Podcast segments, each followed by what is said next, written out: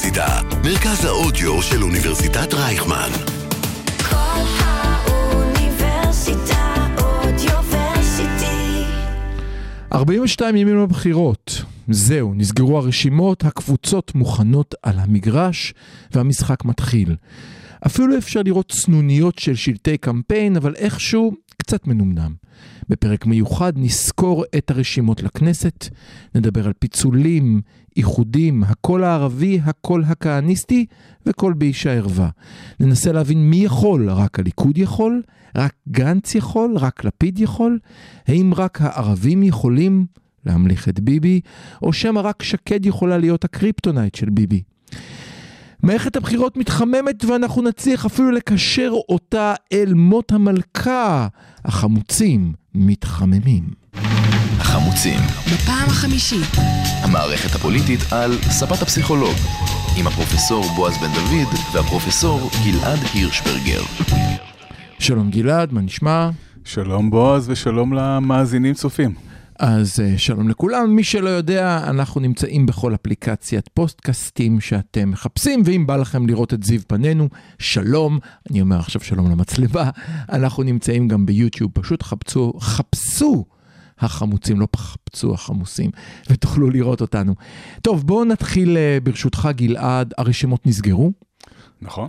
בואו נתחיל לעבור עליהם, אתה רוצה לסרוק מימין לשמאל, משמאל לימין? לא, לא, בוא לא נעשה את זה טכני. בוא נדבר על הדברים המעניינים ש... אה, קדימה. שקורים. מה אותך מעניין? אני חושב שקודם כל במרכז השיח שלנו היום, לדעתי צריך להיות הסיפור של ההצבעה הערבית והמפלגות אתה רוצה הערביות. כבר להתחיל עם הקול כן, הערבי. כן, כי זה, זה, הדבר. זה הדבר הכי חשוב אוקיי. בסופו של דבר. אוקיי, אה, זה אה, עניין שיכול להכריע את התוצאות של הבחירות האלה. לא רק, אבל אה, כן, גם.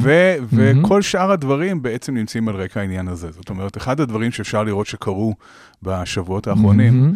זה שמצד ימין, ביבי מאוד, עשה את מה שביבי יודע לעשות. הוא הידק לגמרי מהמם. את הקואליציה שלו. כן. הוא אפילו רדף עד uh, להר המור, כן. לערב טאו, והצליח uh, לגרום לו uh, להתאחד עם מהמם. הציונות הדתית.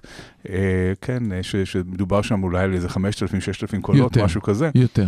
גם אם זה יותר, זה בסך הכל מדובר בכמות קטנה מאוד של מהמם. מצביעים, אבל הוא הידק הכל, הוא הידק אה. הכל עד הסוף.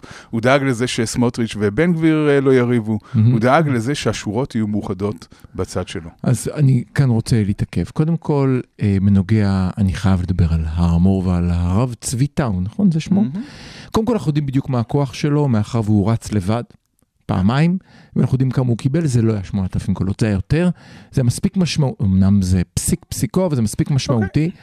אבל יש כאן, אני חושב, משהו אינהרנטי בישראל, בימין לעומת השמאל, ואני יודע שאתה הולך להמשיך, אבל לפיד לא. אבל שנייה אחת, דקה לפני. תראה, ביבי לא איבד ולו כל אחד ממצביעיו המחנה שלו, בכך שהוא הלך לקנוסה, בכך שהוא הלך כרה ברך בפני הרב טאו, אף על פי שהוא התבטא בצורה הכי קיצונית שיש, והאמירות, חפשו בגוגל קצר, אם זה נגד נשים, נגד שמאלנים, נגד הומואים, נגד כל, נגד חילונים. הוא האיש הקיצוני ביותר אה, שקיים. נגד זה- נתניהו עצמו, מאחר והוא אה, אוכל שרצים, ולכן הוא בוגד, ובוגדים צריכים לקבל כדור בראש, לא- כל זה נאמר. זה לא משנה בכלל. זה לא משנה, להפך. האינטרס הפוליטי כאן הוא זה ששיחק. לא, אבל, אבל יש כאן משהו מעניין. בוחריו, לפחות כפי שאני רואה את זה כרגע, ואולי אני אטעה, לא רק שלא אומרים למה עשית את זה, הבן אדם הזה, אנחנו איתך, אבל זה לא מה שאנחנו רוצים. להפך, יש כאן איזה רציני איזה אתה. מלך, נכון? איזה מלך, כי הצלחת לעשות, זאת אומרת, הוא לא רק שהוא לא נכון, משלם קנס, נכון. לעומת זאת, האמת היא כן, שמנקודת המבט של מצביע ימני, מהמם, יש בזה משהו. זאת אומרת, יש כאן תסביר. מנהיג, יש כאן מנהיג מהמם, שעושה הכל בשביל לנצח. הכל. כן, הוא לא מוכן לוותר על כלום, הוא לא מוותר על אף מצביע. אה, דרך אגב, רואים גם עבודת שטח מאוד רצינית של הליכוד כל הזמן, כן? אה, צחי הנגבי אה, שולח הודעות לכל מי שרק מוכן לקבל, תעשה חוג בית, גם אם יהיו חמישה אנשים, אני מגיע בשביל לשכנע אנשים להצביע. זאת אומרת, ה- אני דווקא חולק עליך לגבי השטח, אבל אנחנו נדבר על זה לא, הם תכף. עושים הרבה עבודת שטח, הם דואגים לזה שכל מי שרק יכול להצביע, יצביע. מנגד, מנגד, יש לנו את אה, לפיד והמרכז שמאל. כן. שמה שקורה שם קודם כל זה כישלון שלו בכל מה שקשור לעבודה ומרץ, כן, הוא ניסה לגרום לזה שעבודה ומרץ יתאחדו, ונכשל. כן, אי אפשר אה, להגדיר את זה בצורה אחרת, זה פשוט כישלון. זה כישלון שמעמיד בסכנה לפחות אחת, אם לא את שתי המפלגות האלה. לא, וזה גם, זה גם כישלון אה, אה, בסיסי, אני אפילו לא יודע איך להסביר את זה אחרת. זאת אומרת, לגבי המפלגות הערביות שתכף נדבר עליהן, יש כאן מורכבות, וניגע בה תכף, אה, שיהיה אולי מק... המקבילה ההפוכה לצבי, ל- לרב צבי טאו, אבל כאן זה לא שמצביעי לפיד רואים במפלגת העבודה ובמרץ שיקוץ איום ונורא שאסור ללפיד להצטלם איתם, אוקיי? אה, להפך, זה כאילו נראה להם סבבה, הם המפלגות מהצד. אין סיבה, לא אין סיבה, שום, זה רק אגו. אין אבל שום בוא, סיבה. אז לא, אני- לא, אני באמת אני, רוצה- אני, אני רוצה להסביר עוד משהו עוד יותר עמוק על הכישלון כאן. זאת אומרת, לא היה שום דבר שמנע מלפיד ללכת להיפגש עם שתיהן חודש לפני, לפני סגירת רשימות, ולא במוצאי שבת שלפני זה סגירת לא רשימות. משנה, בועז. בסופו לא של זה. דבר, בסופו של דבר זה נכשל. זה לא משנה למה זה נכשל, זה נכשל. אבל כן צריך, אני, אני דווקא, אני רוצה שנגיע לעניין של הקול הערבי, כי הוא באמת העניין החשוב. אוקיי. ה- העניין של ההצבעה הערבית הוא עניין מאוד משמעותי וחשוב, ואני חושב שרוב הציבור, גם כאלה שכותבים אה, טורים בעיתונים, לא מבינים מה קורה שם. תסביר. אז קודם כל השאלה היא, למה ערבים לא מצביעים? למה כרגע, לפי כל הסקרים, הנכונות היא של בערך 42 אחוזים להצביע? למה הם לא מצביעים? אז כאן אני רוצה להגיד כמה דברים. קודם כל, אחד התהליכים שרואים בשנים האחרונות בציבור הערבי, זה רצון הולך וגובר להשתתפות. הם רוצים להשתתף, הם רוצים להשתלב. להשתתפות, אני מתכוון בכל הרבדים השונים של החברה הישראלית. הם רוצים. להשתתף, הם רוצים להשתלב, הם רוצים להתקדם. מהמם, רמת ההזדהות שלהם עם ישראל הולכת ועולה. מהמם. יש כמובן פלגים, זה עוד דבר שחשוב להגיד, לא כל הערבים אותו דבר. יש ערבים אה, כאלה וכאלה. זהו, זה, אני יודע, זה, זה כבר פצצה שהטלתי, זה קשה לעכל, אבל uh, יש שם זרמים שונים וחשיבה שונה של קבוצות שונות, אבל בסך הכל הקבוצה שרוצה להשתלב, רוצה להתקדם, רוצה להיות חלק מהחברה הישראלית, מזדהה עם ישראל, אפילו מרגישה גאווה להיות ישראלים. כן, יש דבר מהמם. כזה, המכון הישראלי לדמוקרטיה מראה שיש uh, אפילו תחושת גאווה די גבוהה בקרב כן, הקבוצה דיברנו הזאת. על זה, כן. זאת קבוצה מאוד משמעותית. מהמם. אז איך אפשר להסביר את זה שיש כאן קבוצה גדולה של ערבים אזרחי ישראל, שרוצה להשתלב, מרגישה הזדהות עם המדינה, מרגישה גאווה אפילו, אבל לא הולכת להצביע. מה קורה פה? בוא רק, רק לסבר אה. את האוזן, אחוז ההצבעה בקרב האוכלוסייה היהודית הוא כמה בערך? הוא, הוא גבוה, הוא 60 ומשהו אחוז, קרוב ל-70 אחוז. זאת אומרת, אנחנו מדברים על הפער בין 70 ל-40 אחוז, זה... 60 זה- ומשהו נניח, כן. אוקיי, כן. מדובר כאן כן, בש... כן, פער- ש- פער אומרת, עצום. על כל שלושה יהודים שמצביע, שני ערבים מצביעים, פחות או יותר. כן. אוקיי. אוקיי, עכשיו, אה, אה, אגב, ההצבעה בציבור היהודי משתנה מבחירות לבחירות, הם כן, זה כן הגיע לפעמים עד ממש ל-70 או אפילו קצת יותר, אבל. בבח- במערכות אחרות אה, פחות, אבל בסך הכל אחוז ההצבעה בקרב אזרחי ישראל באופן כללי הוא גבוה ביחס לעולם המערבי. יש אה, מהמם. השתתפות גבוהה. אה, למה ערבים לא מצביעים? אוקיי. אה, אז יש כל מיני הסברים. כן. הסבר אחד זה שזה מחאה שלהם נגד הציונות, נגד המדינה, כי הם אה, רוצים שביבי יעלה ויהרוס את המדינה, כי הם רוצים מדינה אחת, מהמם. כל מיני דברים כאלה. מהמם. רוב ההסברים האלה הם לא הסברים נכונים לדעתי. יש הסבר מהמם. אחד, רק דקה אחת, לגבי בל"ד, אני לא בטוח שההסבר אני הזה... שם את כל כך- בל"ד את בצד. בל"ד בצד. אני אגיד לך למה. אני שם את בל"ד בצד. לא, זה שיחה אחרת, אני, אני אני, מקבל. לא, זה לא שיחה אחרת, זו אותה שיחה, אבל עוד שנייה. אוקיי. מה שאנחנו, הסיבה העיקרית מהמם. שערבים אזרחי ישראל לא מצביעים, מהמם. זה בגלל שזה לא משנה. ההצבעה שלהם לא משנה. זאת אומרת שהאזרח הממוצע, בין אם הוא יהודי או ערבי, יוצא להצביע, הוא חייב להרגיש שזה עשוי לשנות משהו. אוקיי. שאם הוא יצביע, אולי יהיה טוב יותר, אולי משהו ישתנה בחיים שלו, אולי אוקיי. המדינה תלך ל... האזרח הערבי הממוצע לא מרגיש שזה קורה. זאת אומרת, זה לא משנה אם הליכוד בשלטון, מהמם. או אם uh, ממשלת השינוי uh, בשלטון, מהמם. או ממשלת לא יודע מה, המצב שלהם נשאר אותו הדבר. אוקיי. רמת הפשיעה היא אותה רמת פשיעה, כן. והמצב של התשתיות הוא אותו מצב של תשתיות, וה, וכל הדברים הבעייתיים והאפליה היא אותה רמה של אפליה, זאת אומרת, לא רואים באמת שינוי. ממשלת השינוי כן ניסתה לעשות שינוי, מהמם. אבל היא פשוט uh, שלטה זמן קצר מדי כדי שאפשר יהיה לראות את זה בשטח. אז אתה אומר את הדבר הבא, בוא, נהיה, בוא ננסה לרגע להיות פסיכולוגים, גלעד, אתה יודע, זה חלק מהעבודה שלנו. אז אתה אומר את הדבר הבא, אם אני יוצא להצביע ומרגיש שלא עשיתי בזה שום דבר, שום דבר לא השתנה, קצת סאלח שבתי כזה, אלה אומרים לך ניתן לך ככה, אלה אומרים לך ניתן לך ככה, בסוף המקום נשאר בדיוק אותו דבר, המעברה היא אותה מעברה. הכביש שלי עדיין אינו כביש. אה, האלימות התשתיות- היא אותה אלימות. תשתיות- שוב, אח של דוד של שכן נרצח, הרי בסופו של דבר, עם כמות הנרצחים, מדובר על מעל 90 מעל תחילת, משהו בלתי אני נתפס. לא יודע את המספר, אבל המון. כן. בדקתי לאחרונה, זה משהו בלתי נתפס. עם כמות כזו, ברור שאחד מהם זה מישהו שקשור למישהו שאתה מכיר. זה כמות כל כך גדולה, שבסוף מה זה נוגע שברור בכל זה בית. שהממשלות השונות לא עושות שינוי לא, אני ב- במצב בנקודה הזאת. של אה, ערבים אזרחי ישראל. כאשר אין בית שבו הרציחות בתוך החברה הערבית, אין בית שלא נוגע בו. זאת אומרת, זה לא קרה שם. אין בית שלא מרגיש את הכאב הזה, וזה שוב ושוב ושוב. אתה אומר, אין מה לעשות, אין לי מה לשנות, מה שאני לא אעשה לא אשפיע. אתה חייב תמיד, להרגיש, אם מדברים כן- פסיכולוגיה, אתה חייב להרגיש תחושה של אפקסי, או מהמם. של חוללות. זאת אומרת, חוללות עצמית, כן. ה- התחושה שאתה יכול לשנות משהו. מהמם. כן, כשאתה הולך להצביע, אתה אומר, אמנם אני קול אחד, אבל אם הרבה אנשים שחושבים כמוני יצביעו, נוכל לעשות איזשהו שינוי.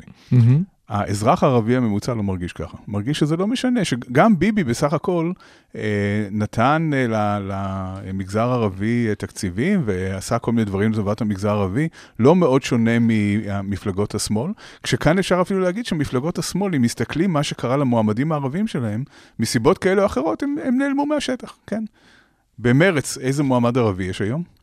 מספר 4, עלי? סלאלחה, דרוזי. כן, או, זה בדיוק התשובה שלך, נכון. אתה מבין? זו בדיוק כן. התשובה. כן. בעבודה, מה קרה? היא יצאה מהרשימה. נכון, זאת אומרת שגם אם הם מסתכלים על הייצוג שלהם, וזה לא עניין של ייצוג רק, זה לא רק עניין של ייצוג, זה כן. עניין של שינוי ב- ב- ב- בחיים האמיתיים שלהם, הם לא רואים שממשלה כזו או אחרת עושה שינוי. האמת, אני רוצה רגע להתעכב על שני נושאים. אחד, אחד זה הליכוד, שתיים זה ייצוג. לגבי ייצוג קרה דבר נורא מעניין. פעם היה דיפולט, מובן מאליו, שבכל מפ... במפלגות השמאל למיניהם יש נציג ערבי, וגם בליכוד היה איזשהו נציג ערבי לקישוט. תמיד יש נציג ערבי. הגענו וזאת, לסיטואציה, וזאת אגב אחת הטעויות הגדולות של המפלגות האלה. הגענו, זו תיאוריה של פוליטיקת זהויות, שאומרת שמה שאנשים רוצים זה לראות מישהו שהוא אה, כמוהם מהמם. ברשימה, מהמם. ולעניין הזה יש השפעה מזערית על ההצבעה, גם uh, כשזה מגיע לישראל השנייה, עדות המזרח, מהמם. וגם כשזה מגיע לציבור הערבי. מה שמעניין אנשים, אנשים בין אם הם יהודים ובין אם הם ערבים, זה שיש שינוי אמיתי בחיים שלהם בדברים שחשובים להם. זאת אומרת שזה לא מעניין, לא מעניין את הציבור הערבי אם תשים איזה קישוט uh, נציג ערבי. הם Mhm. רוצים לראות שינוי, והם לא רואים שינוי. יפה. אז האזינו לך, כל המפלגות, ויישמו את מה שאמרת. בטוח. אה, ברור, אה, ועל כן כל השריונים נעלמו. אפשר לדבר בעד ונגד שריונים, אבל התוצאה הייתה שהקול הערבי בתוך המפלגות הציוניות כמעט ונדם. אז מרץ מתהדרת בארבעה ערבים בעשירייה, אבל הם בירכתי עשירייה.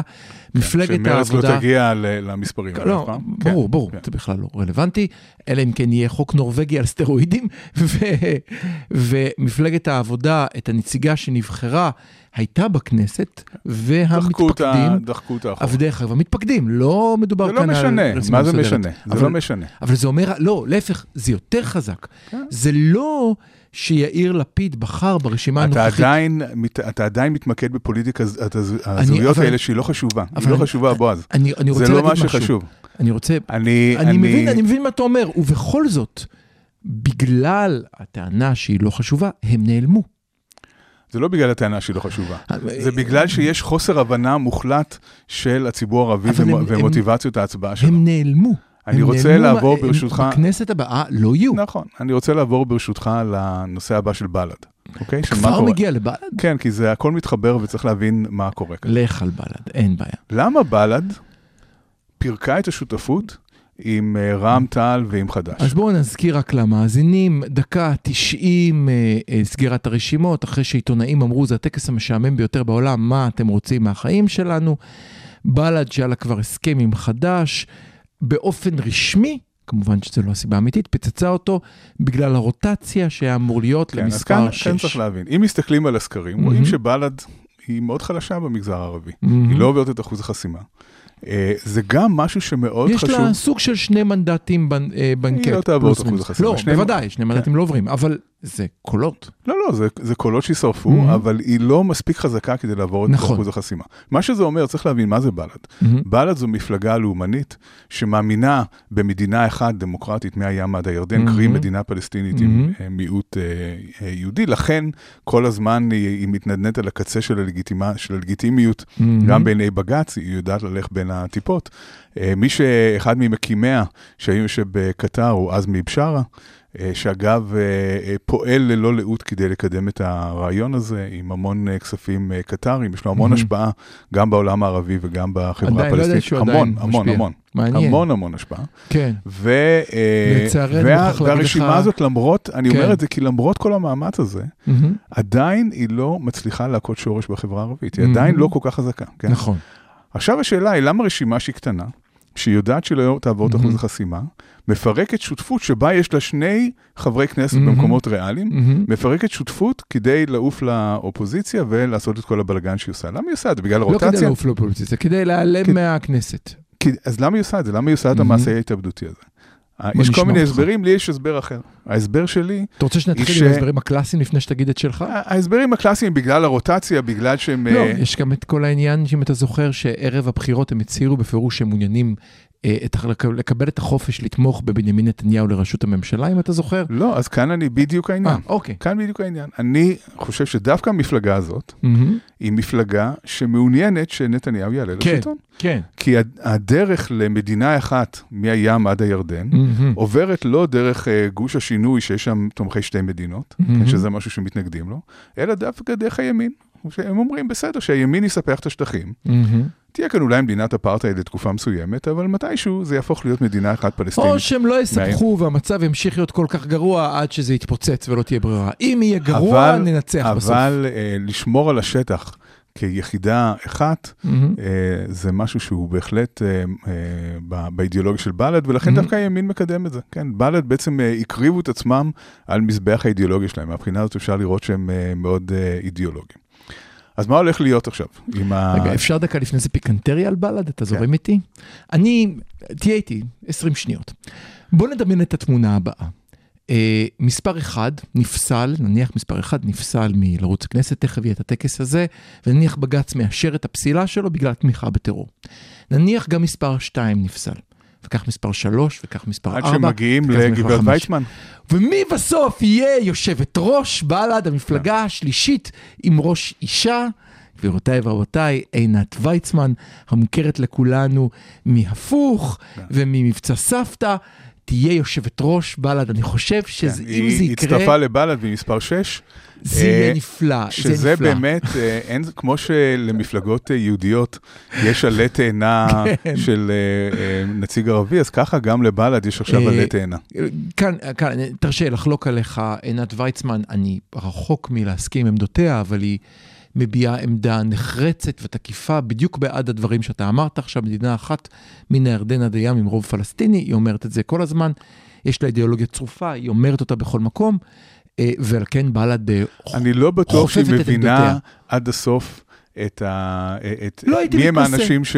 שעומדים ברשות בל"ד. לא הייתי מתנשא. מספיק, מספיק אה, אה, לראות את עזמי בשארה ואת אה, מה שהוא דוגל בו כדי להבין שהוא לא בדיוק בעד אנשים כמו עינת אה, ויצמן, אבל בסדר, גלעד, מותר לה. זו זכותה לגמרי, אה, לגמרי. אה, ואני נותן לה גם את הקרדיט שהיא יודעת מה היא עושה, ואולי אפילו מוכנה להקריב את עצמה ואת קרוביה למען אידיאולוגיה גדולה. גם אחרים עשו את זה, כאמור, רחוק מעולמי, מרחק שנות אור, אוקיי, אבל אבל בוא עכשיו. בוא עכשיו נשאל מה עושים. כן, אוקיי, מה עושים? אתה אה, יודע מה, אז אנחנו נעצור עכשיו, נשאיר אתכם במתח, אנחנו יוצאים להפסקה קצרה. אחרי ההפסקה, גלעד ייתן לנו את הפתרון. הפתרון האולטימטיבי. אה, מאחר ואנחנו 42 לפני, ימים לפני הבחירות, כן, אין אז שום בעיה. אז התשובה חייבת להיות Life, the Universe and Everything. מי שמכיר את. מדריך הטרפיסט לגלקסיה. כן. אז מדריך הטרפיסט לבחירות, מיד אחרי ההפסקה, כבר חוזרים.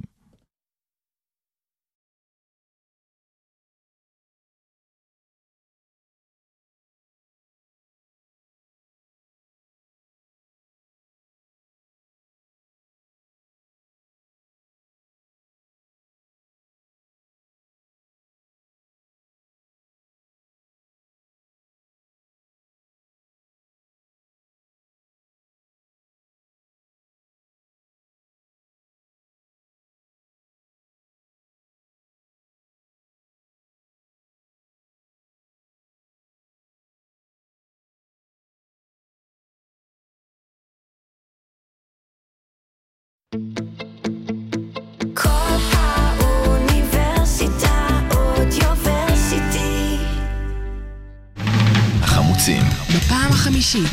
המערכת הפוליטית על ספת הפסיכולוג, עם הפרופסור בועז בן דוד והפרופסור גלעד הירשברגר.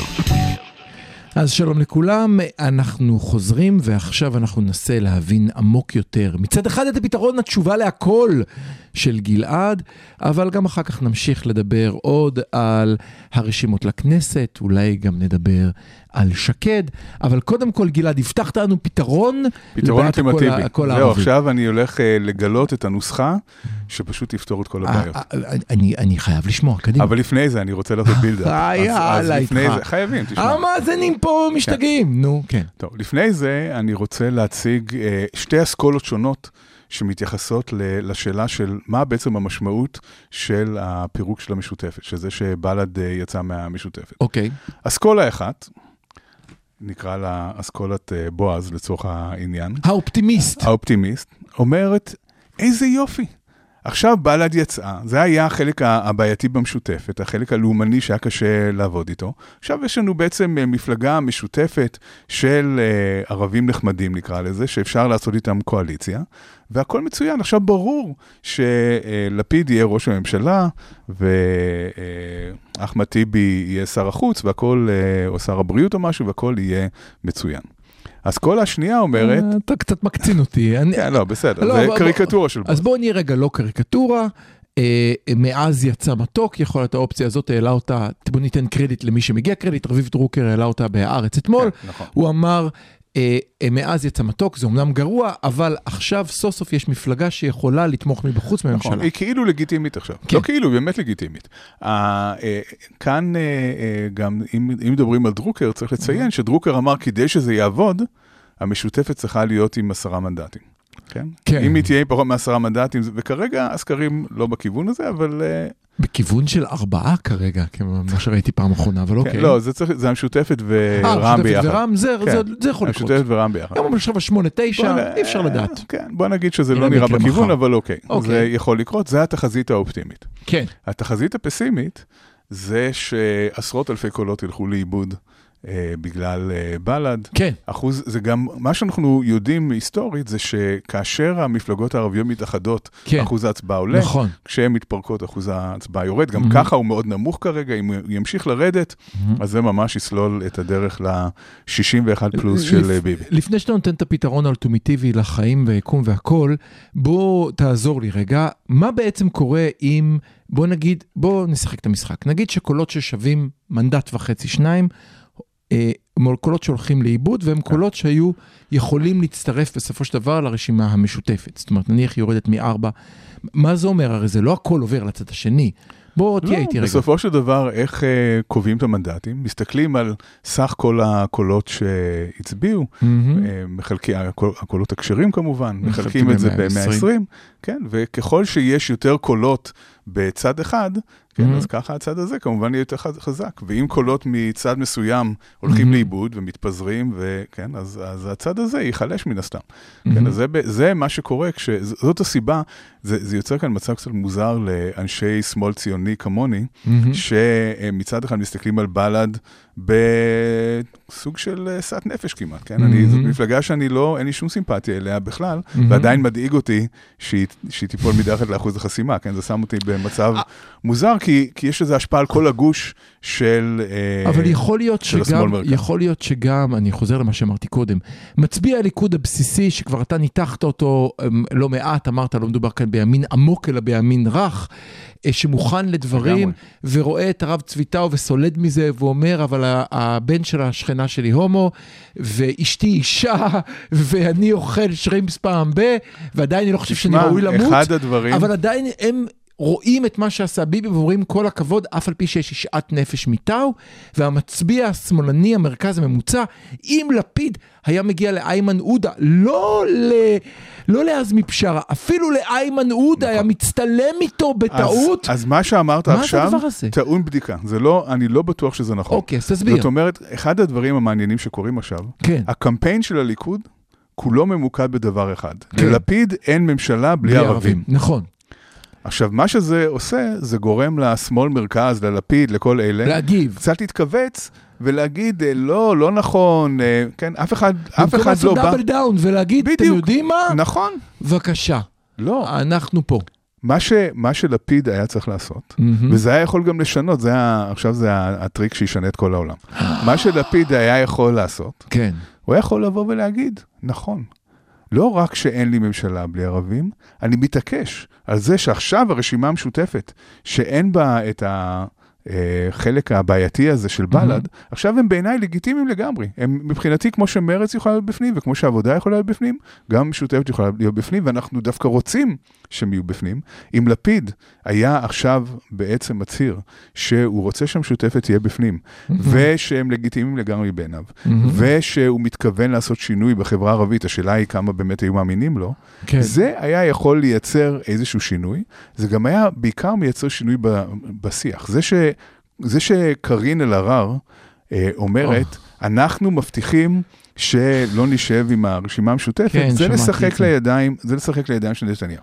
עכשיו, השאלה, השאלה שאתה מעלה היא שאלה שצריך לבדוק אותה, שנייה, שנייה, אה, כן, שנייה, אני איכשהו מרגיש שנייה, שאתה שנייה, נחתת מחו"ל, שנייה. אתה עדיין שם. שנייה, השאלה שאתה מעלה היא שאלה מאוד חשובה, והיא האם צעד כזה של לפיד כן, ישנה משהו בהצבעה לגוש השינוי. כן. כן? אני לא מדבר על הצבעה ליש עתיד, הצבעה לגוש השינוי. האם אנשים יברחו מגוש השינוי לצד השני? ויגידו יאללה ביבי. לדעתי, לא.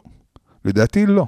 לדעתי זה לא יגרום לזה. לדעתי, רוב הציבור הישראלי לא נבהל כל כך מזה שאחמד טיבי יהיה שר הבריאות בממשלת אה, לפיד. לא נראה לי שזה אפילו, מבהיל, אתה יודע מה, שזה מבהיל את הציבור. אני- אני לא חושב שעודה וטיבי מפחידים את הציבור הישראלי. אני, אני אקח את הגישה שלך ואני, שוב, אני גילוי לא. הישראלי, הציבור של המרכז שמאל. כן, אני רואה שנחתת נחתת מאירופה, אני רוצה רגע להנחית אותך, להעביר אותך משעון אירופה לשעון ישראל. הוא אפילו לא צריך להגיד את מה שאמרת. עוד באירופה הייתי סקפטי לגבי מה שאתה אומר. כן. הוא אפילו יכול להגיד הרבה פחות. הוא לא חייב להגיד שמחר אחמד טיבי יהיה שר הבריאות. הוא לא צריך להגיד את זה. כן. הוא צריך להגיד, אני רוצה שהם יתמכו בי, אני מבין שהם לא יכולים להיות חלק מהקואליציה, למה? אבל רגע, רגע, למה? אני, אני חושב... שיהיו חלק מהקואליציה. כי אתה לא צריך הוא צריך- לשכנע את מצביעי מרצ, אתה צריך לשכנע את מצביעי המרכז. אבל מה שאתה צריך זה לגרום לזה שהציבור הערבי שמקשיב יגיד, או, סוף סוף יש כאן משהו חדש. סוף סוף יש מנהיג שבא ואומר, הם לא יהיו תמיכה מבחוץ, הם, הם הוא יתמכו, יכול- הוא יכול הם לעשות- יהיו חלק, הם יהיו בדיוק כמו מרץ, אני- בדיוק כמו העבודה, הם יהיו חלק מהממשלה. כשתחזור לעבור לשמה, לשעון ישראל משעון אירופה, אם תבין... אתה כשמאלני משתנק אני לא לשם משתנק הדברים מזה. האלה, אז אני- מה יגידו אזובי הקיר? אני לא משתנק מזה, אני מבחינתי אומר את זה מהיום הראשון. נו, אני אז חו- צריך אני לא להתחיל לדחוף אם- את המסר הזה. אי אפשר לייצר שינוי עד שלא דוחפים את המסר אני הזה. לא בטוח אם שלפיד לא יכול לומר את זה. וגם אם זה לא יעבור בבחירות האלה. תראה, להערכתי, אני אני מוכרח אני להגיד לא כאן משהו. אני מוכרח. להגיד כאן לפיד משהו. לא יאמר את זה. אני מוכרח להגיד משהו. כן. אני מטבעי מאוד מאוד פסימי, כן? כשאני מסתכל על מה שקורה במערכת הבחירות הזאת, גבירותיי ורבותיי, עצרו כן. הכל, עצרו כן. הכל, יש לנו כאן לכן גילוי קוראים לנו, נאות. קוראים לנו החמוצים. ארבע מערכות בחירות, הוא מבטיח לי מדון, שמהארץ, אז- מהשמיים יפלו גופרית וישרפו את כולנו, והנה הוא מודה. כן. פסימי. אז אני פסימי, ואני, ואני באמת חושב שהבחירות האלה יכולות להסתיים אה, מאוד מאוד מאוד רע. כן. אני, אני חושש מזה מאוד. כן. אני לא בטוח שמה שאני מציע עכשיו יכול להציל את המצב, אבל אני כן חושב לטווח הארוך, אני חושב שהדרך היחידה של השמאל מהמם. לצאת מה, מהבור שהוא נמצא בו, כן. זה שותפות עם הערבים. וצריך להתחיל את זה עכשיו. צריך להתחיל כבר עכשיו לדבר על זה שהערבים הם לגיטימיים. הם צריכים להיות חלק מהממשלה, לא תומכים מבחוץ. הם צריכים לקבל תקציבים, צריך לעשות שם שינוי מאוד גדול. הם צריכים להיות שותפים מלאים. הם 20% מהציבור הישראלי, הם צריכים להיות שותפים מלאים ב-100%. אתה כשהם מהדהד- ירגישו כן. שותפ, שותפות מלאה כן. ב-100%, מהמם. אני מבטיח לך שאחוזי ההצבעה יעלו. זה לא, זה לא Mm. משהו שיכול לקרות עכשיו אולי, בזמן שנותר עד הבחירות. אבל אם לאורך זמן.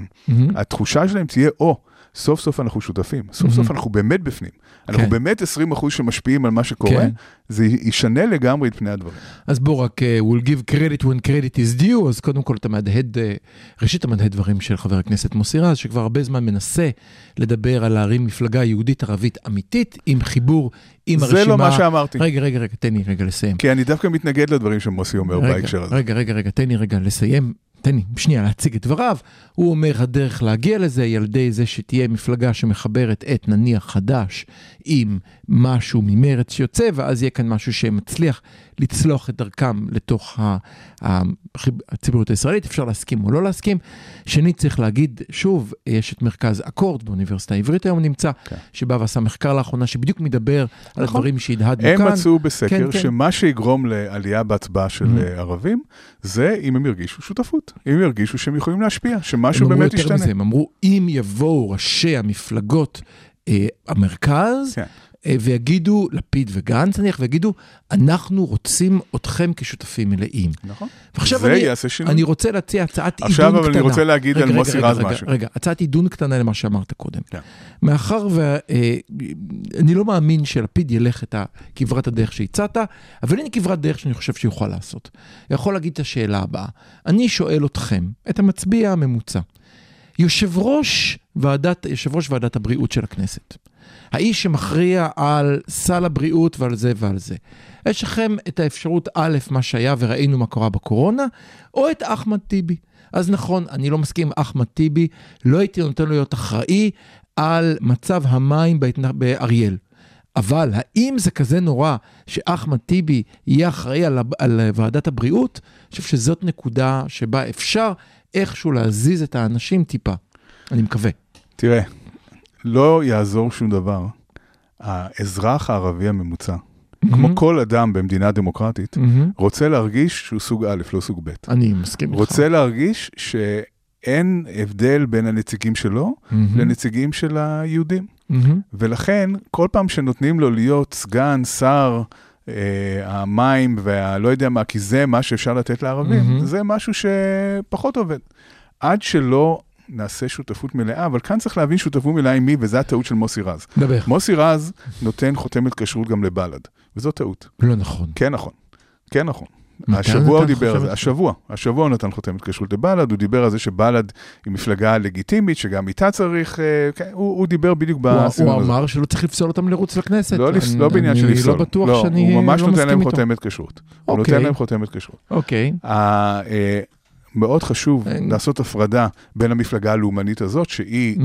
היא לגיטימית, היא יכולה לרוץ בבחירות, אין שום בעיה, אבל כמובן שהיא לא יכולה להיות בקואליציה. אמר, זה לא הוגן. אה, אבל, אה, כן. אבל עם הנציגים של המפלגות המתונות הערביות, אין שום סיבה, לא רק שאין שום סיבה, זה הדרך היחידה שהשמאל מרכז יכולים לצאת מהבור שהם נמצאים בו. הדרך היחידה לעצור את Mhm. הבן גביריזם ואת הביביזם ואת כל הדברים הנוראים האחרים, זה רק דרכם. הם הפתרון, הם, ה, הם הדרך אה, לפתור את העניין הזה, מהמם. ועד שלא נבין את זה, אנחנו לא נראה שינוי. אני רוצה אה, להמשיך את הקו שאמרת, ואני אני רוצה גם להסביר לדעתי עוד סיבה מדוע לא יכולנו לראות את אותו, את לפיד מתערב שם ומנסה להציל את המצב. בין אם, בין אם כך או אחרת. אני חושב ש... אה, בוא נתחיל בגילוי אישי. אני מבין הרבה יותר במערכת הבחירות האמריקאית.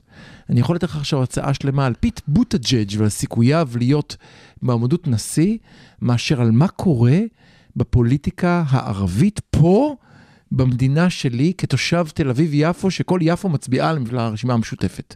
מרחק חמש דקות באופניים מביתי. אני חושב שזאת לקונה של התקשורת הישראלית, של המערכת הפוליטית הישראלית, וגם שלנו. זאת אומרת, אני שם את לגמרי, עצמי. תשמע, אני, שוב, אני התחלתי מזה שהתייחסתי למה שנכתב בעיתונות העברית בהארץ, מהמם. למשל. כל ההסברים לגבי מה שקרה, לדעתי רוב ההסברים הם פשוט לא נכונים, פשוט מתוך חוסר הבנה וחוסר היכרות עם החברה הישראלית אה, בישראל. כל מיני, הסבר, כל מיני הסברים שבאים מתוך נקודת מבט שהיא מאוד יהודית. אחד הדברים שכשאני מדבר עם טוב ערבים או רע שאני מכיר... ליהודים, בואו נג... כן, בוא נגיד את המילה, בדיוק זאת ככה. המילה. כשאני מדבר עם ערבים על Mhm. הבחירות כן. ועל uh, הנושא של ההצבעה, אחד Mhm. הדברים שאני תמיד שומע, זה ממש אה, מנטרה שחוזרת על עצמה, אני שומע אותם אומרים, תפסיקו לצפות שאנחנו נציל אתכם מהבעיות שלכם, כן? בן גביר זו בעיה שלכם, זאת לא בעיה שלנו, אנחנו לא מפחדים מבן גביר, אנחנו לא חושבים שמישהו יבוא ויגרש אותנו. לכם יש בעיה, לכם יש בעיה שדבר כזה צומח מקרבכם, ואנחנו לא הולכים להציל אתכם מזה. אם זה מה שאתם רוצים, תפאדל. אז זה מה, ש, זה מה שתקבלו. אנחנו, התפקיד שלנו לא להציל את היהודים מעצמם. מהמם. אנחנו רוצים לקבל דברים שחשובים לנו כחברה, ואנחנו לא מקבלים אותם. ועד שלא נבין את זה, עד שלא נצליח להסתכל על מערכת הבחירות מנקודת המבט שלהם, אנחנו לא נוכל לפתור את הבעיה הזאת. אני בכל זאת רוצה להתעקש על הנקודה האחרונה שלי. אני חושב שזה לא רק שאין הבנה למה הציבור הערבי רוצה בישראל, אני חושב שאין ידע. נקודה. שים לב מה קרה בשנה האחרונה, יש גם פחד, יש דמוניזציה, מסתכלים על כל הערבים בתור כאלה שרוצים לזרוק אותנו תראה- לים, ולכן הם לא לגיטימיים. תראה- לא משנה מה הם אומרים. תראה מה קרה ברגע שרע"מ נכנסה לקואליציה. אחד ההישגים הגדולים בעיניי של ממשלת השינוי היה דווקא רע"מ. כן. ותראה מה קרה. בשני ערוצי החדשות המרכזיים פתאום יש פרשן ערבי. פעם ראשונה בהיסטוריה של נכון, ישראל נכון. שיש פרשן ערבי. זה כמו... תחשוב כמה זה לא נורמלי. זה לא נורמלי. שיש פאנלים שלמים, לא פוליטיים, נורמלי. ואין שם אף נציג ערבי שהם 20% מהאוכלוסייה. הם 20% מהאזרחים במדינה, ו- והם לא מיוצגים בשום זה צורה לא שהיא. נורמלי. אתה יודע מה זה מזכיר לי? את, אותה, את העובדה שכל פעם שיש מלחמה, וזה קורה אצלנו אחת לחצי שנה, הפאנל מתמלא בגברים. אף אישה לא גנרלים. נשארת, אף אישה, זאת אומרת, כן. אין, זה בכלל לא מעניין מה הנשים חושבות, עכשיו זה זמן הגנרלים. מה זה חשוב? שהמלחמה, יש לה עוד השפעות מעבר כן. למה קוטר התותח ולמי יש תותח ארוך יותר, אוקיי? אנחנו עושים דבר דומה. אז זה שינוי אחד שראינו קצת כניסה. בהארץ, יאמר להגנתם, הם עשו את הארץ 21, אם אתה זוכר, יש להם פרויקט מאוד מעניין, שהם הכניסו כתבים ערבים שהם הדריכו אז בבית יש ספר שינוי, לעיתונות. אנחנו רואים שיש אבל שינוי. יש שינוי. ואני חושב שמה שאנחנו שומעים כל הזמן מממשלת השינוי נציגיה, כאשר מדברים בתקשורת, זה לא הספקנו בשנה, מה אתם רוצים? תראה, יש שני לא כוחות, עוזר. יש שני כוחות שמשפיעים כרגע על החברה הישראלית לגבי ערבים. לך על זה. יש כוח אחד של הבן גביריזם, שאומר, נגרש אותם ברכבות, באוטובוסים, במטוסים, ב... כן, אה, אנחנו, אנחנו נייצר כאן מציאות אה, לא- בלי ערבים. לא רק אותם, אה, פרופסור גלעד נכון, גם אותנו, גם אני אותנו. חושב, אני חושב אה, אבל שאנחנו בנגלה השנייה. כן, יכול להיות שיש לנו יותר זמן לארוז. אבל כן. אוקיי, אז יש את ה- יש את הצד הזה. כן. יש צד שני שהוא מאוד מאוד משמעותי, שהתחלתי, ב- כשהתחלנו לדבר על הנושא של אה? ערביי ישראל, התחלנו? לדבר עליו, וזה מגמה של השתלבות מאוד מהמם. גדולה. וההשתלבות הזאת גם באה לידי ביטוי בזה שגם חלקים רבים בחברה היהודית הישראלית מהמם. נפתחים יותר ויותר לערבים. אנחנו רואים יותר אנשים בתקשורת, בתי החולים כמובן מלאים מהמם. בצוותי רפואה ערבים, מהמם. רופאים ואחיות וכולי. מהמם. אנחנו אה, רואים את זה יותר ויותר בהייטק גם ובמדע.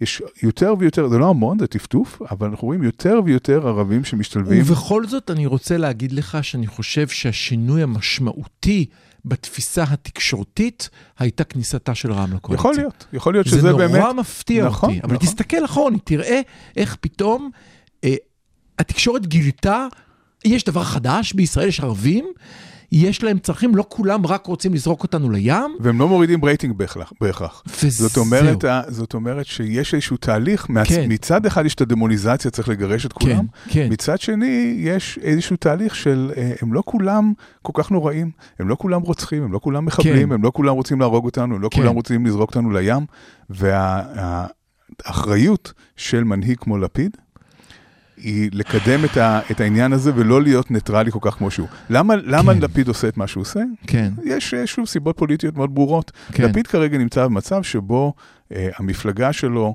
עולה מסקר לסקר. כל הזמן, טיפין, זה לא טיפין, יאומן. לא, לא המון, אבל היא, היא לא עולה. יאומן, כן. והוא מפחד להגיד משהו שבעצם יערער את, ה, את, ה, את המגמה הזאת, כן?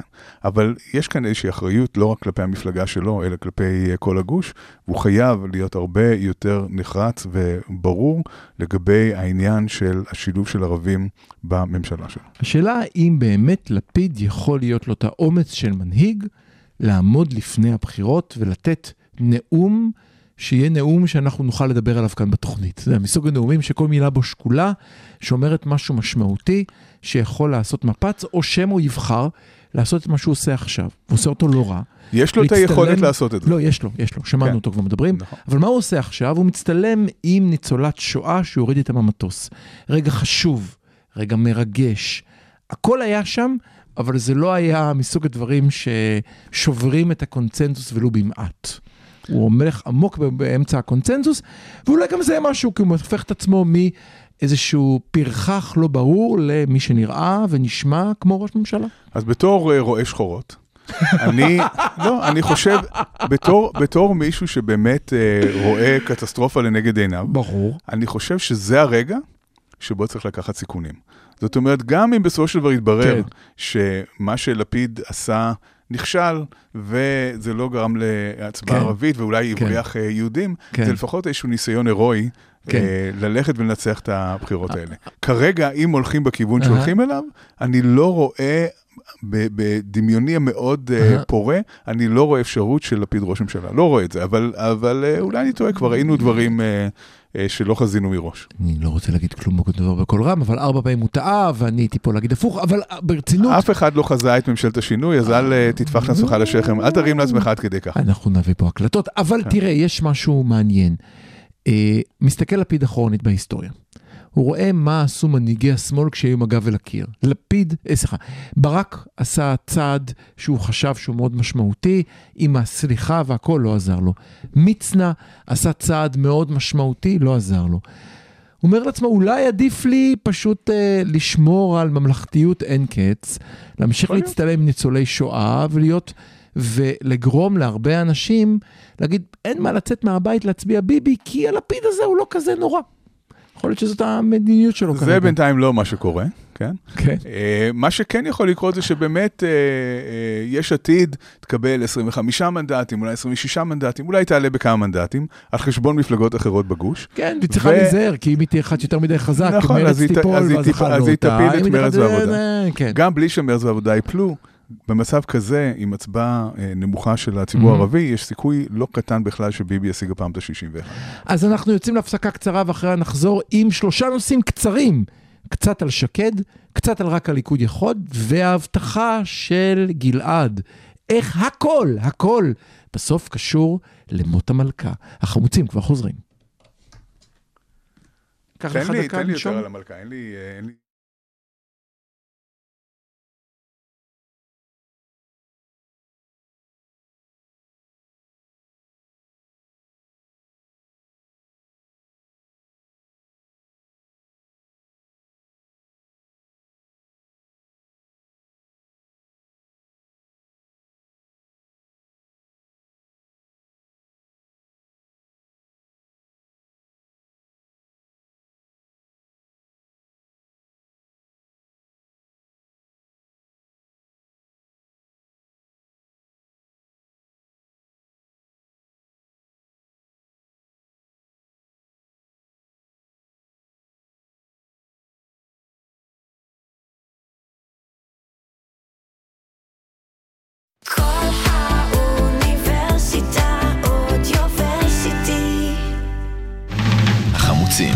בפעם החמישית. המערכת הפוליטית על ספת הפסיכולוג, עם הפרופסור בועז בן דוד והפרופסור גלעד הירשברגר. אוקיי, אז שלום, תודה שאתם איתנו. אנחנו נהיה עכשיו ממוקדים. בואו נתחיל בשקד. בואו נדבר שלוש דקות על שקד. אה, שלוש דקות שזה יותר מאחוזי הקולות שהיא שקד היא מקבלת. התקווה הלבנה הגדולה של בועז. את כל יעבור, בועז שם על שקד. תקשיב, עם בנט זה עבד לי פעמיים. פעם אחת הוא לא עבר אותו חסמר, פעם שנייה הוא פשוט עבר צד. זאת אומרת, אולי שקד ממשיכה. אוקיי, בוא, לך על זה, בוא נשמע. תראה, בוא נשמע איך שקד מצילה לך את המצב. שקד, אה, אני כל כך אוהב את האופטימית הזאת, כן. תראה, קדימה, קדימה. אני עוצר שנייה אחת. תגרום לי לחייך, תגרום לי להיות קצת יותר אה, חיובי. גלעד, הסיבה המרכזית לאופטימיות, כי בלי אופטימיות אני לא יכול מחר לעמוד על המגרש ולהילחם, סיבה ואני טובה. חושב שצריך להילחם, כי אחרת הפסדנו את הבחירות מראש. כן. שקד, מה שמעניין אצלה זה שאין שום סיבה נרגלת לעין שביבי לא יכול לשריין לה מקום ב-22 ולסגור עניין ולהעלים אותה, יש סיבה. או לכאורה אין סיבה, הרי אין שום סיבה היה נותן לה איזה יש את פרס סיבת יכולת לסגור. הסיבות. יפה, והיא? שרה? יפה. בזכות שרה שתיבדל ושקד, שאני אומר לה, לכי עד הסוף, אל תוותרי לשמאלנים האלה שהולך לעצור. בעזרת השם, כי עכשיו מפלגה דתית, עכשיו היא בבית היהודי, בעזרת השם, משתבח שמו, היא תשרוף 2%. גם אם תשרוף אחוז וחצי, דיינו. ובזה גמרנו לדבר על שקד. יופי. אז אני מאחל לך. שכל תקוותיך יתגשמו. אני לא בטוח שהיא עובדת אצלך. לא. ויש לי, לי חשש שגם היא מבינה את מה שאתה מבין, ושאנחנו נראה דברים אחרים למ- למה שבדקה ה-90 היא תפסיק לרוץ? למה לא? לא, באמת, מי יעצור אותה היא, מלרוץ? אם היא, תח... לא, אם היא תחליט שהיא שורפת קולות לימין, היא מאוד, שקד, צריך להבין משהו על שקד. מהמם. אני, קודם כל, אני מאוד לא אוהב את האישה הזאת, אני מוכרח להגיד, ברמה האישית, היא נראית לי אדם אה, עם, עם ממש ליקוי ברמה המוסרית העמוקה ביותר. אבל אני- נעזוב אני- כרגע, אני, אני חייב כאן בדיחה קטנה, יצא לקמפיין הלב שלי בימין, כל התגובות היו סליחה, לבן אדם, בן אדם אנושי הלב בשמאל, במקרה שלך אולי. כן, אה, אבל אה, שקד היא מאוד מאוד אידיאולוגית, מאוד. מהמם. היא, היא אידיאולוגית ברמה שהיא היא נוקשה, היא לא פרגמטית לגבי כלום, היא ארץ ישראל השלמה עד הסוף, אה, לספח אה, מכאן ועד עיראק, אבל אה, אה, אה, היא גם פוליטיקאית טובה, והיא כן תבין, אם בדקה ה-99 היא תראה שהיא לא מתרוממת, לדעתי לא תמשיך. אני לא בטוח, אני חושב שמה שאתה שוכח, כי אתה מדבר על אידיאולוגיות גדולות, אני אוהב להסתכל בפוליטיקה על אנשים קטנים, אני חושב בסופו של דבר שקד היא בן אדם, ויהיה לה איזה סוקר הזה שהיא קנתה בשני מיליון שקל, שיגיד לה, את לא מבינה, את יכולה להיות הפתעת הבחירות, כי אנשים ביום הזה, אם, אם היא תחשוב ככה, אז היא תרוץ. אני חושב שאתה אבל נמצא אני לא בטוח שיהיה לה את בתוך- הסוקר הזה. אני חושב שיש לה, היא שילמה לו שני מיליון שקל. כן, כבר. אבל השאלה אם הוא מאכיל אותה אשליות, אני לא חושב. אני חושב שאנשים, כשאני עבדתי קרוב ליד טוב, אנשים לא ערב. בחירות, כן, אתה צודק. לא, שקד היא- תרוץ והיא תשרוף אה, סב- אלפי קולות, וככה בסוף שנייה, לפיד ס- ינצח. סב- סביר שהיא ת- תעשה מה שאתה אומר. אני רק מסביר מדוע כן. אני רואה אנשים עושים את הצעד של הלוויתן הזה על החוף, כי אני רואה שלפני בחירות, וכשיצא לי לעבוד עם אנשים לפני בחירות, הם חיים באיזה סרט מעצמם של הראש, כמו שמחזיק בכרטיס לא- טוטו, שבטוח שיהיה היום שבו הוא ינצח, וכל עוד הכרטיס בכיס, אתה מרגיש את ההבטחה, ואני חושב זה, שזה זה נשמע. כאילו שאתה מדבר קצת על עצמך כרגע, אבל אה, בסדר. תקשיב, ארבע פעמים לקחתי ברולטה. אוקיי, גמרנו לדבר לא על לקחת שקד. כלום, מה לקחת? אבל לא חשוב, בסדר. לקחתי מבחינתי, זה יותר טוב ממה שרציתי. זה סיפור של שקד.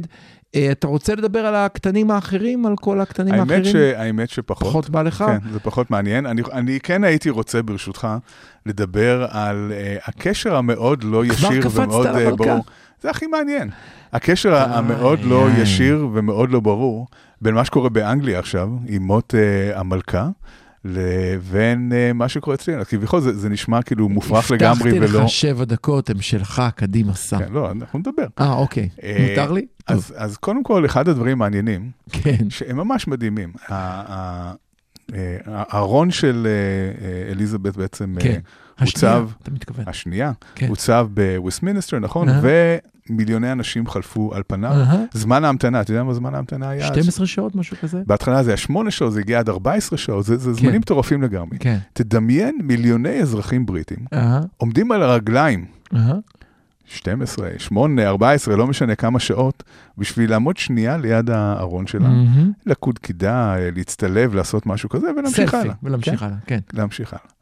למה? למה אנשים עושים בשביל את זה? הסלפי, למה, או יש כאן שאלה יותר חשובה. כן. מה, למה היום במאה ה-21 כן. צריך את הדבר האנכרוניסטי, הקצת אפילו גזעני הזה, של משפחת uh, מלוכה? שהם כל היום מסתובבים עם, uh, עם, עם בגדים כן. uh, מגוחכים, כן. ועושים דברים מגוחכים, ומתנהגים בצורה מגוחכת, ו- והם עולים המון כסף. למה צריך את זה? אני אגדיל לך אפילו בשקל 90 את מה שאמרת. אה, יצא לי לצפות בחלק מהטקס מסיבות השמורות עימי, ואז היה שם מראיין אה, מערוץ 11, ששאל את אותה שאלה, שתי נשים חביבות שהגיעו, הם דרך אגב הגיעו עם המדליות של אבא שלהם ממלחמת העולם הראשונה והשנייה, כל כן, אחת כן, עם זה. כן. באו עם המדליות שלו, שהוא נפטר כבר, להגיע לשם, והוא שאל אותם את השאלה הזאת ממש במילים האלה. והם התעצבנו עליו. במאוד ישראליות, הן היו בשוק. כן. זה כאילו שאלת מישהו, תגיד לי, אם תקפוץ עכשיו באוויר, למה אתה בטוח שתיפול בחזרה לכדור הארץ? כן. אם רק תאמין, תישאר באוויר. או, אז עכשיו השאלה היא למה אנשים צריכים את זה? כן. למה זה כל כך חשוב להם? מהמם.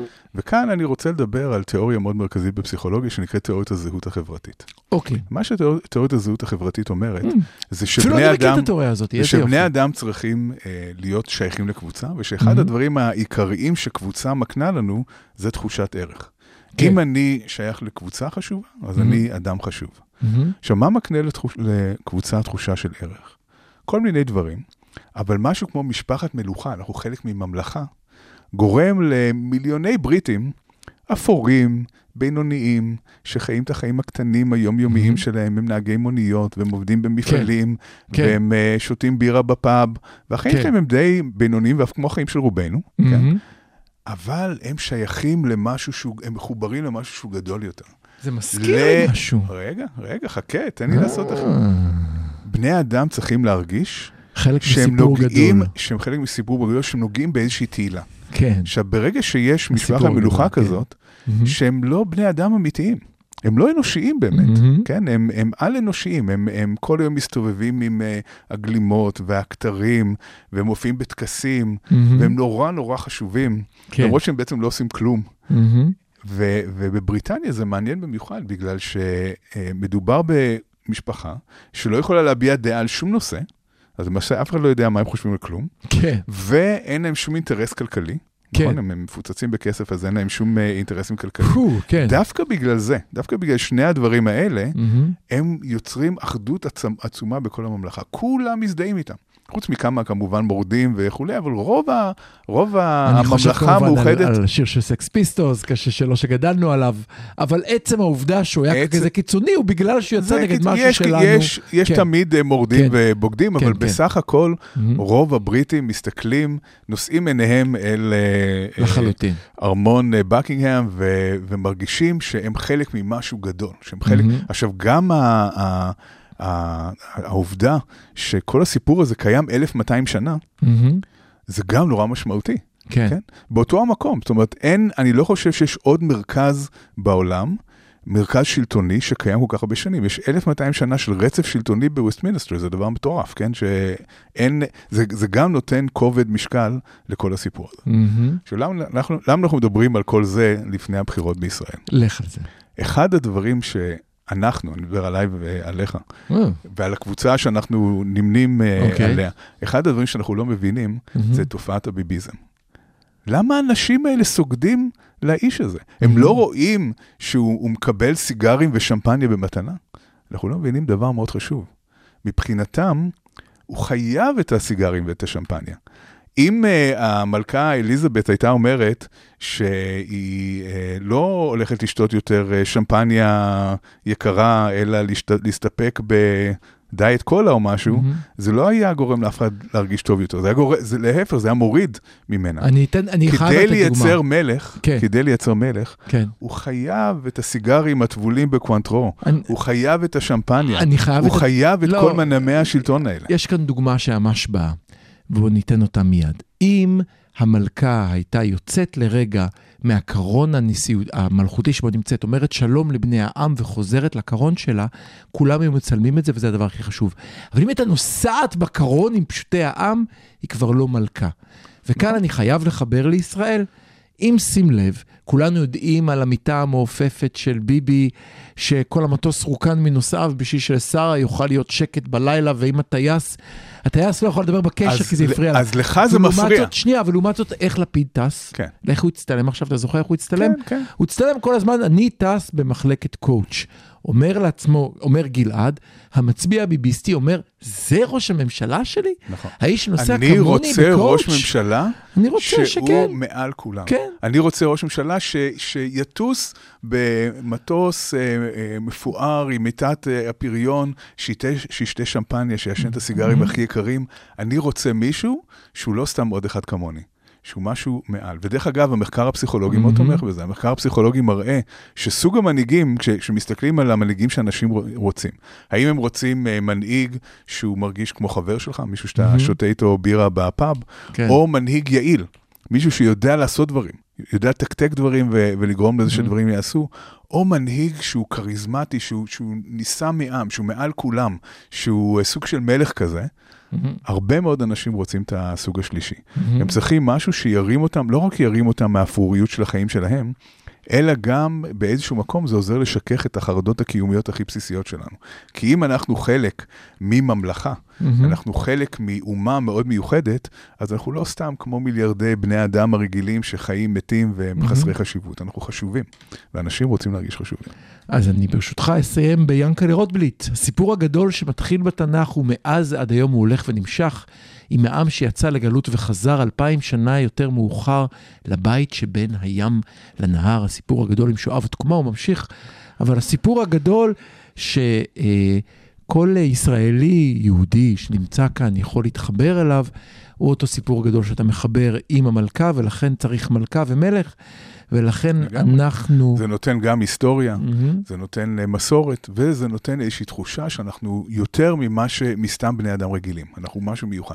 ואם נסיים במה שאתה אומר, לא פעם בתוכנית הזאת, ולכן השמאל מרכז צריך uh, להבין שהוא לא יכול לדבר רק על הישראלי הקוסמופוליטאי, שיכול להיות בכל מקום בעולם, אלא לדבר על ישראלי שאכפת לו מהסיפור הגדול. ולכן, אה. ולכן הלך עלינו אה, פעם חמישית. אה, אז אנחנו החמוצים, אנחנו יוצאים לשבוע הפסקה, ואז תקשיבו טוב, אנחנו חוזרים לחמישה פרקים שבועיים עד הבחירות. ניפגש שוב בשני לאוקטובר, live, יום ראשון, שעה 10 בבוקר, 106.2 FM החמוצים. אנחנו נשמח אם תדרגו אותנו בחנות האפליקציות שלכם, או תמליצו עלינו, כך אנחנו יכולים להגיע לעוד מאזינים. החמוצים, ניפגש שוב בשני לאוקטובר, זה כבר יהיה כמעט חודש לפני הבחירות, מה נעשה חמישה פרקים? רק נמצא משהו, אני חושב. נראה שחורות. החמוצים, תודה רבה.